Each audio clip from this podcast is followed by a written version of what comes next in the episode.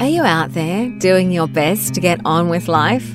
Because, as you already know, it's what you make of your life that really counts. And sometimes having a few shortcuts to help you on your way can be very useful.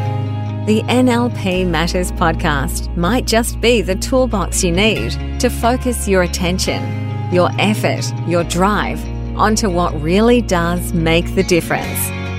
Built on the foundation of neuro linguistic programming, the NLP Matters podcast offers proven recipes you can use to create and sustain your life your way.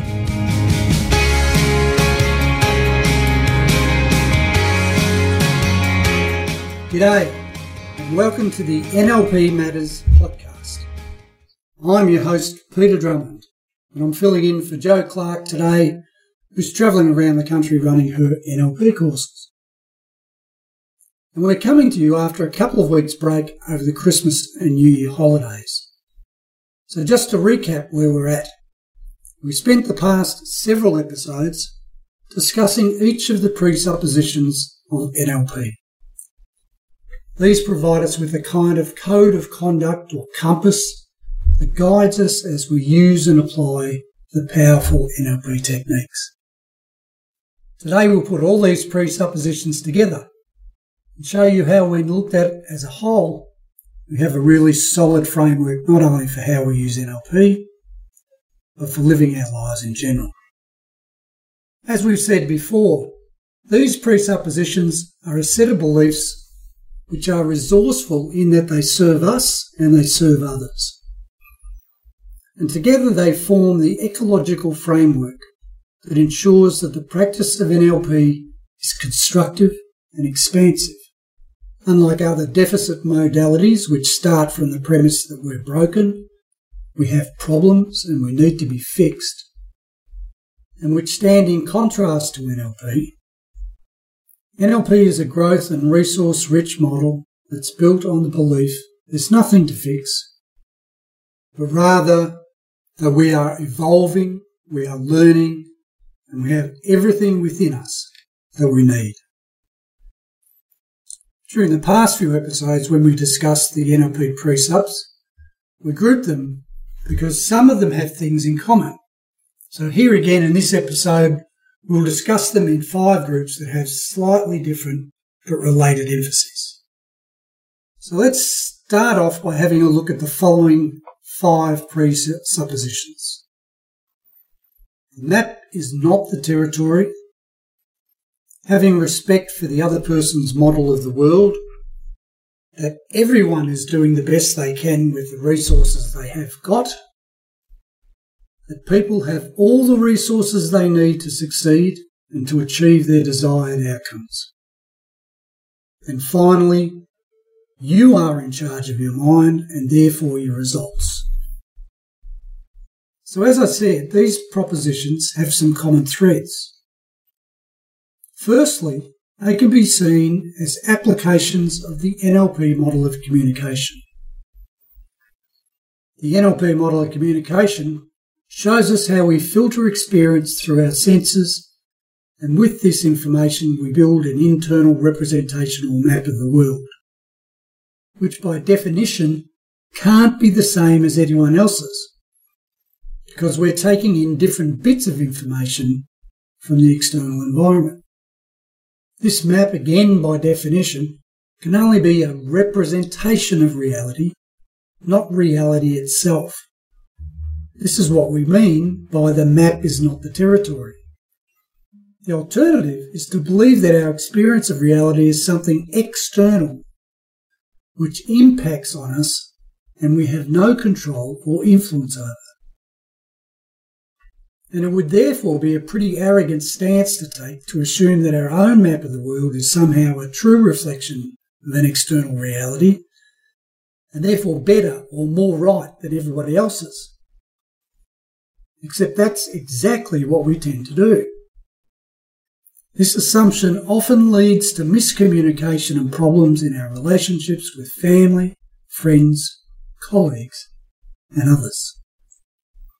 However, when we accept that our maps are not reality, just our individual representation of it, and all other maps are just different rather than wrong or somehow inferior to ours, then we can respect other people's maps and accept that people are doing the best they can with what they've got. Of course, we want to encourage all people to be on the path of self-discovery, learning and growth. Everyone has what they need to succeed, whatever that means for them. Some people just don't realise it or believe it. And if we accept that we're doing the best we can, and we can only see the world through our own eyes, then logically we are the only one who is responsible for our results. Because only we are in charge of our minds, and therefore our map.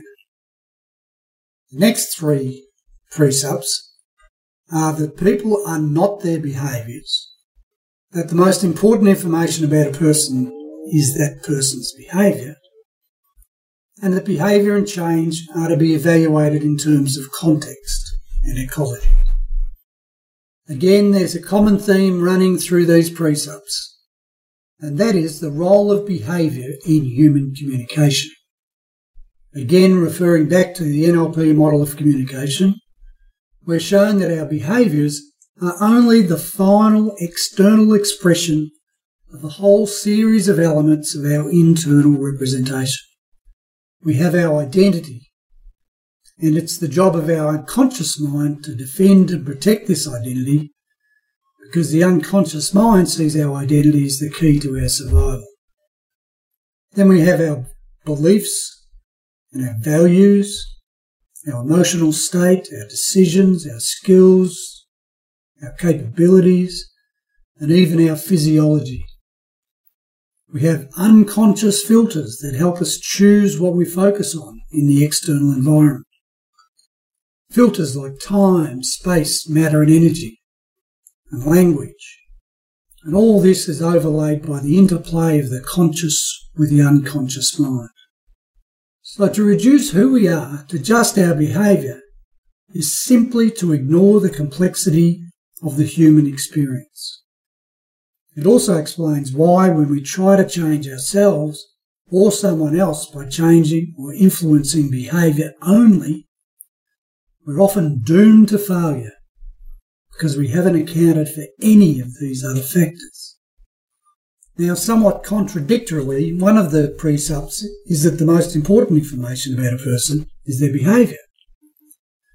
And you might be thinking, well, how can that be when I've just pointed out that behaviour is only one aspect of our complex makeup? And the reason is because behaviour is the only thing that is visible. Everything else is internal. And so behaviour gives us important information about that person's internal workings. For example, we might know someone who says that they value health, and yet they do little exercise and eat a lot of junk food. Or it might be someone who says they value the environment, but they purchase much of their food in plastic containers and don't recycle any of their stuff. It doesn't mean either of these people are lying or hypocritical but their behaviour does alert us that there's something going on internally that is in conflict with what they say they value. With the first example, it might be they have a limiting belief that they think they're lazy or not worthy in some way. With the second, it might be a limiting belief that nothing they do as one person can make any real difference. So we get to see here that the person is so much more than their behaviour on the one hand, but also that their behaviour is the critical thing that alerts us to something going on with their internal representation, their map. And finally, behaviour can only make sense when we see it and understand it in its context. As humans, we're constantly responding to the environment around us. So our behaviour can only have meaning in terms of that environment. As a parent, have you ever had the experience when your child returns from playing at someone else's house or gets a report from a teacher and your son or daughter is described in ways that have you think, are they talking about my kid? We understand that kids behave in different ways depending on the environment or the context. Adults are no different. And we also know that the same behaviour will mean something different when the context is changed. Go to the football and yell, and nobody bats an eyelid. Do it in a classroom, and it takes on a totally different meaning. Understanding this allows us to avoid the mistake of giving mistaken meaning to a behaviour that appears in a different context. The next two precepts are that resistance from someone you are communicating with is a sign of a lack of rapport, and the meaning of communication is the response you get. Thinking behind these presuppositions is that both place the responsibility for communicating firmly with the speaker or the creator of the message. Yet, this is the opposite of the way so many people think. Many of us assume that just because we've said something, our job is done. And if the message hasn't been received as intended, then it's the fault of the receiver. It's very much a blame model and makes for lazy communication because we think we don't have to work very hard. We just speak and the message is received. It's also a model based on a mistaken belief that our internal representations of the world, our maps, are the same as everyone else's, or at least similar enough to make communicating easy. This is the old conduit model, where communication is seen as travelling out of one person's mouth through a kind of pipeline and directly into the brain of the receiver. However, the NLP model of communication shows us just how mistaken this view of communication really is. And it's because our maps are different that rapport is a critical prerequisite for the communication event to be successful. And when we own the fact that if there is resistance and pushback, that it's our job to bring behavioural flexibility and establish rapport in order to ensure the message gets through, it really does empower us to be able to adapt and change how we communicate our message. Perhaps who we're being in that moment or the way we're doing it so that we can re-establish and reconnect and get that rapport back in place and make sure the message we're conveying is transmitted in the way we intend. The next precepts are that all procedures should increase wholeness and all procedures should increase choice. And it's easy to see what these two have in common, isn't it? Thinking behind these is that in NLP we see everyone as whole and complete, unlike other models which suggest that people are lacking and need to be fixed. In NLP, we don't focus on the problem because when we do, we tend to get more of what we focus on. Therefore, using an approach that increases choice and wholeness will tend to give you more choice and wholeness. Makes sense. And the final precepts are that there is no failure, only feedback. And finally, the law of requisite variety, which states that the system or the person with the most flexibility of behaviour will control the system. These precepts show us that when we remove judgment and blame from the communication process and see it for what it is, an always approximate attempt to get a message across to someone whose map of the world, by definition, must differ from ours in a number of significant ways. And that the person we are communicating with can only interpret what we are saying through their own filters and their own experience and their own map and that this is all any of us can do. Only then can we come to the position that how they respond is simply a form of feedback to give us clues as to how our message has been received. We can then adjust our communication so that we can be more confident that the message received is even closer to the message sent. And this directly relates to the next precept, the law of requisite variety. Because if we do get caught up in the emotion of communicating by mistaking feedback for failure, then we give ourselves limited opportunity to be flexible and have choice. once we participate in the blame game, blaming either ourselves or others for miscommunication, then we have little power left in the situation. But if we are simply responding to feedback, we can utilise the choice and power the flexibility gives us. So, to sum up the NLP presuppositions in a few sentences, the basis of all NLP is the NLP model of communication, which leads us to the conclusion that our internal maps are all different, that they're all that we've got to make sense of the world, and that in a real sense, we're just making up our version of reality. We can also see that we are more than just our behaviour, that our behaviour tells us something important about what's happening internally for us. And it's clear that only we are responsible for the results we get in communication and in other areas as well. We know we are whole and complete, and our most important job is to show others they have what they need inside them already. And finally, we can see that feedback from the environment is the most powerful tool we have for change. And refusing to get involved in blame and judgment gives us the freedom to bring flexibility to our thinking and behaviour, which in turn provides us with personal power. Together, the presuppositions of NLP are truly a recipe for living a connected and powerful life.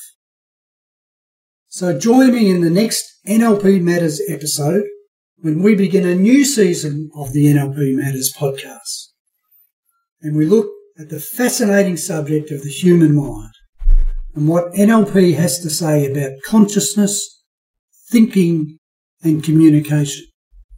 And we'll start that conversation by looking at the NLP model of communication in more detail and the role of the senses in perception. Stay awesome, and I look forward to connecting with you in the next episode. Wow, thanks for showing up and listening in. We would love to hear from you. Send your thoughts, ideas, or questions via email to joanne at destinypursuit.com.au. Now it's time to take today's recipe out into your own life. Notice the differences that show up as you apply it. We'd love to hear how you are progressing with your new approach.